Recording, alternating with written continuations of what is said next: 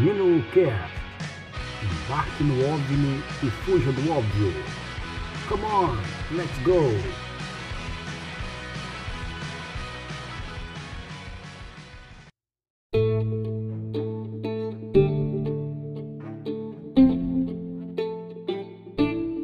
Muito bem, pessoal, eu sou o Nino Oliveira e você está ouvindo o NinoCast. Desde já eu agradeço a sua audiência nesse projeto ainda incipiente. Muito bem, aperte o play, embarque no OVNI para fugir do óbvio. Inicio esse episódio citando um excerto do livro Ortodoxia de Chesterton, que diz o seguinte: Quando eu era menino, havia dois homens curiosos correndo por aí, chamados o otimista e o pessimista. Eu mesmo usava estes termos, mas com prazer confesso que nunca tive uma ideia clara do que significassem. A única coisa que poderia ser considerada evidente era que eles não poderiam querer dizer o que diziam, pois a explicação verbal comum era que o otimista pensava que o mundo era o melhor possível, ao passo que o pessimista pensava que era o pior possível. Mas sendo que essas afirmações eram obviamente uma delirante tolice, a gente tinha de procurar outras explicações. Um otimista não podia ser um homem que achava que tudo estava certo e que nada estava errado. Pessoal, o Brasil enfrenta períodos de turbulência que insistem em não ter fim. Todos os dias são coisas que ocorrem e que causam hecatombe nos noticiários, principalmente em épocas de pandemia. É bom lembrar que nem sempre foi assim. O fenômeno tem nome e destinatário. Isso mesmo, quem pensou no Bonoro, no homem do Talquei, da arminha em punho, acertou Jair Messias Bolsonaro. O presidente é alvo de um escrutínio público capaz de causar náuseas, tamanho epopeia de notícias e principalmente de não notícias quando se trata do presidente. Esse excesso de escrutínio e principalmente de muita má vontade por parte da imprensa faz com que surjam questionamentos que já caíram na vala comum do tipo: se a imprensa e jornalismo houvesse exposto tanto os governos do PT e PSDB que por 20 anos governaram o país, talvez não estaríamos nessa situação. Desde, as épocas, desde a época da eleição, a imprensa e a classe artística já davam o seu recado com o tal do movimento Ele Não de que não seria tão simples governar o país, pois o presidente eleito não estava dentro do espectro do que essa parte do establishment entende como democracia ou pessoa, ou pessoa democrata. Ou seja, só existe democracia para essa patota quando a visão de mundo delas sagra-se vencedora. Ou seja, o que passa disso é fascismo imaginário ou totalitarismo de auditório. Mário Ferreira dos Santos, em seu livro A Invasão Vertical dos Bárbaros, ao expor sobre a depreciação da, da cultura por invasões bárbaras que ocorreram no Império Romano, ele traz um conceito de destruição de valores da cultura por bárbaros que já se encontravam dentro dos muros, ou seja, inseridos dentro da sociedade e das instituições. Para tanto, ele diz: a exclamação dos romanos bárbaros extramuros, os bárbaros estão fora dos muros das cidades, da civilização.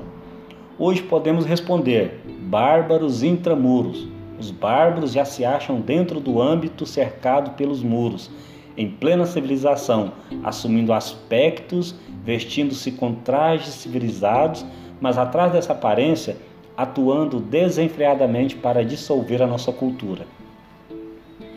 Dentro desse, desse prisma, desse, desse contexto, eu gostaria de discutir a, sobre a onipresença do Felipe Neto, que hoje, na minha opinião, é um dos principais promotores, é o principal promotor de destruição e degradação e da inversão de valores. Em relação ao Felipe Neto, eu vejo muitas pessoas dizerem como é possível darmos crédito ou importância a esse sujeito? Veja bem, e isso não é só pessoas comuns que passam o dia em rede social. Eu vejo deputados inclusive pessoas que se dizem deputados da base do governo, dizer o seguinte, que eu não costumo opinar sobre indivíduos, abre aspas, eu não, não costumo opinar sobre indivíduos cuja existência ou inexistência em nada interfere no funcionamento do mundo. E assim continuarei. Fecha aspas. Essa é a palavra de um deputado que se diz da base bolsonarista. Me desculpe, pessoal, mas que merda é essa? O sujeito está usando e sendo usado pelo Congresso, STF, toda a imprensa, e o senhor deputado com esse papinho infantil de que o boçal do Felipe Neto não interfere no mundo? Isso é um completo disparate de quem não conhece, de quem não conhece a, a guerra de narrativa, não está não, não tá nem para a história do país. Só você ter ideia, eu conversei justamente sobre essa postura desse deputado com um amigo, e até mesmo li em alguns comentários sobre este tweet do deputado, onde algumas pessoas, algumas pessoas pensam e acham que a melhor estratégia é deixar o moleque foca falar sozinho. O que essas pessoas não entendem, e principalmente esse deputado não entende, é que isso já acontece desde 1968. E o resultado é essa carniça em que o país está, em que o país está metido. Flávio Gordon, no excelente livro A Corrupção da Inteligência, Intelectuais e o Poder no Brasil, na segunda metade, do, na segunda parte do livro, que é intitulada 1968, o ano que nunca termina, ele traz citações do próprio Zuenir Ventura, que cita trechos ditos pela comunista Maria Clara Mariani, que diz o seguinte, abre aspas, nos anos de 1968, formamos um grupo fechado, um etos exemplar. Preste atenção no que ela diz que a esquerda criou. Formamos um etos exemplar. Para quem não sabe o que é etos, eu vou trazer um conceito comum que pode ser encontrado na, na internet. Etos é um conjunto dos costumes e hábitos fundamentais no âmbito do comportamento, instituições, afazeres e etc. E da cultura, valores, ideias ou crenças, características de uma determinada coletividade. Agora eu vou falar para vocês. Ignore o Felipe Neto, continue com essa estratégia de ignorar o homem foca, que nós vamos ter uma nova geração formada somente pelo ethos que a esquerda defende e que tem no Felipe Neto o novo João Willis, que é adorado e idolatrado pelo establishment midiático e por milhões de adolescentes que logo entrarão na, nas universidades, principalmente nas áreas de humanas, jornalismo e serviço público. Continue ignorando o Felipe Neto para ver a merda que vai dar. Vai continuar a mesma merda ou até pior. O Felipe Neto, ele sabe, ele, ele é esperto. O Felipe Neto, ele sabe que está sendo usado e até gosta disso, pois assim é a oportunidade que o mesmo tem de mostrar que não é só um palhaço de YouTube e que pode e deve ser levado a sério.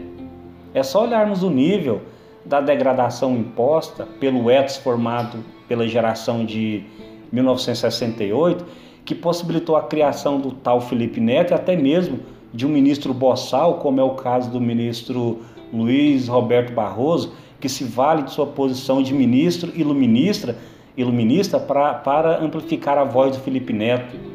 É isso que ocorre quando ele convida, quando ele convida o, o Homem Foca para participar do, de uma live onde ele discute a participação do jovem na política. E tudo isso transmitido com o apoio do Portal J que é um dos maiores portais de conteúdo jurídico do país. Olha só a merda. Então, a estratégia de ignorar o, o Felipe Neto demonstra muito mais de quem o ignora do que do próprio moleque foca, pois expõe um total desconhecimento da guerra de narrativas que levou a esquerda a ocupar todos os espaços e o que era para ser uma hegemonia transformou-se no domínio total, como não se cansa de, de ser lembrado pelo professor Olavo de Carvalho, que diz que hegemonia é quando você tem duas forças e uma sobrepõe a outra. Já a esquerda, ela não, não é hegemônica, ela possui o domínio total. Enquanto isso, a estratégia de ignorar o Felipe Neto é levada a sério por alguns, ele vai se infiltrando em todos os meios. É estranho porque o mesmo é quase onipresente, pois participa do programa Roda Viva, de live com o ministro do STF, agora é convidado pelo próprio presidente da Câmara, Rodrigo Maia, para debater sobre fake news. O mesmo está no Fantástico, no Jornal Nacional, na CNN. E curioso e grave, e tudo isso preparado de forma a não ser questionado e confrontado, pois é isso que essa, essa patota entende por debate. A esquerda ela quer impor ao censurar quem ouse, ela quer impor a censura a, a quem ouse questionar e contradizer o seu discurso, que é uníssono. Então, assim, é uma excelente estratégia ignorar o Felipe Neto. Então, assim, esse, essa estratégia de ignorar o Felipe Neto é que possibilita a criação de, de seres que permeia todo esse imaginário que nós temos hoje que é um imaginário composto por Anitta, que se tirar a, a poupança, a bunda, os glúteos, não sobra nada. É esse tipo de gente que os direitos, a, a, o pessoal da direita fica ignorando e não confronta, preferindo o não embate com essas pessoas por não, por não querer perder tempo. Enquanto isso, eles vão se infiltrando em todos os meios possíveis e imagináveis, enquanto a direita fica só com, com o que restou, que é a internet. E até isso corre, corremos o, o sério risco de ficarmos sem, porque a cada dia que passa sofremos uma censura pior do que em, to, na, em toda a história democrática, de, de 88 para cá, tem gente que ainda fala, e eu, eu concordo em partes, que mesmo no, no período do regime militar não teve essa censura. É, você, a gente conversa com pessoas que viveram no período, pessoas que já estão hoje na casa dos 60, 70 anos, eles falam, e não, não se trata de saudosismo, de período do, do regime militar. Eles vão dizer claramente que tinham total liberdade para ir e vir, falar o que quiser. A, o que era combatido era os grupos terroristas que, por meio de guerrilha armada, queriam impor um regime totalitário no país. Eu sei que isso é um tema que, que evoca discussões, que evoca uma narrativa que já permeia todo o imaginário. E é essa, e é essa narrativa que permeia o imaginário que precisa ser quebrada. Mas não vai ser quebrada se ignorarmos é, é esses seres excrescentes como Anitta, é, Felipe Neto, que tem todos os microfones à sua disposição para amplificar o seu discurso e a sua narrativa. Felipe Neto ele está no Roda Viva, no Jornal Nacional, no Fantástico, na internet. Você acha que o Felipe Neto tem condições para falar no, de, é, no New York Times? Claro que não. Alguém intermediou a, a fala dele para ele chegar no do New York Times. Alguém intermediou. Você acha que alguém lá nos Estados Unidos sabe quem é, nos Estados Unidos sabe? Sabem quem é Felipe Neto? É um zero à esquerda, mas é um zero à esquerda com poder e meios. Por isso a gente não pode ignorar, nós temos que amplificar essa, é, esse debate e começar a, a, a, a não aceitar essa imposição de um discurso uníssono. Hoje aí temos a, um movimento liderado pela, pela Antônia Fontinelli, Mães contra Felipe Neto, agora ela, ela, ela formalizou uma associação de mães, uma coisa assim nesse sentido, e é isso que precisa ser feito. Tem que confrontar, tem que, tem que expor esse cara ao ridículo e não deixar o cara falando sozinho. Isso já ocorre desde 1968, quando a esquerda é, tornou todo o discurso uníssono. E não se trata de hegemonia, trata-se de dominação total. Nós temos que, que lutar contra isso, porque, como diz Mário Ferreira dos Santos, os, bar, os bárbaros já estão dentro dos muros, ocupando todos os espaços institucionais, travestidos de pessoas prudentes, de pessoas centradas, mas que o, o resultado final é o solapar de todos os valores morais que constituíram que constituíram a, a nossa sociedade até aqui. E, e, a gente não pode deixar esse discurso prevalecer.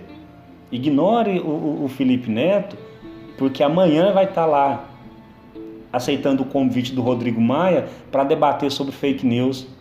Enquanto a gente fica aqui ignorando, ele está lá, é, dando dicas, dando opiniões e servindo como referência de, para uma lei que visa a censurar quem quer que seja, desde que contrarie a, a visão de mundo do establishment.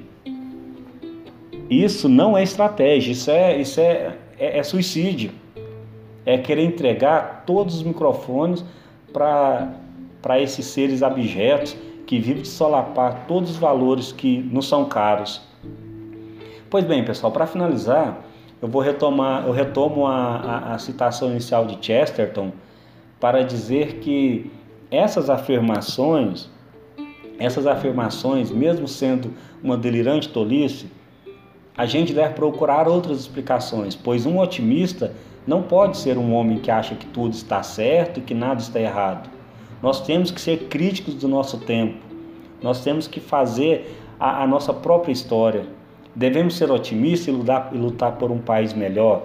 E não, e não tem como forjar um país melhor sem def defender valores e códigos morais que sempre acompanhou a humanidade, principalmente na formação da cultura judaico-cristã, que é a base do ethos da civilização ocidental. E como o próprio Chesterton fala no primeiro capítulo do livro a ortodoxia, intitulado Em Defesa de Tudo Mais, nós temos que ter em mente que, mesmo o mau disparo, tem sua dignidade quando aceita um duelo.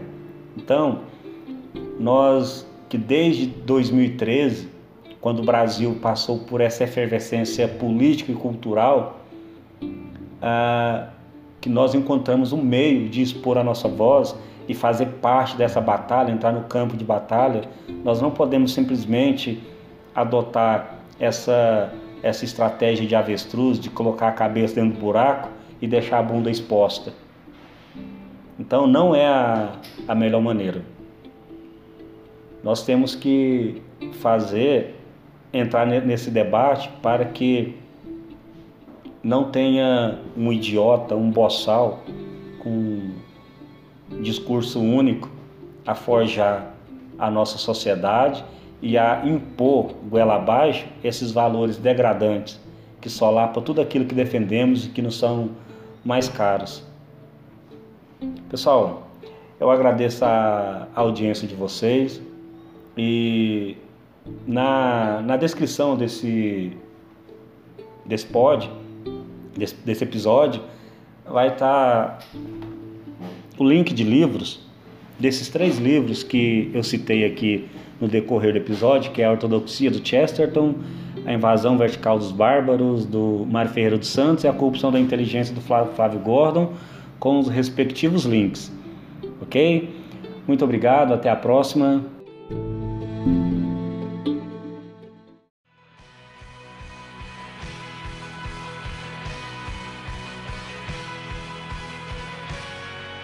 Minocast. Embarque no OVNI e fuja do óbvio. Come on, let's go!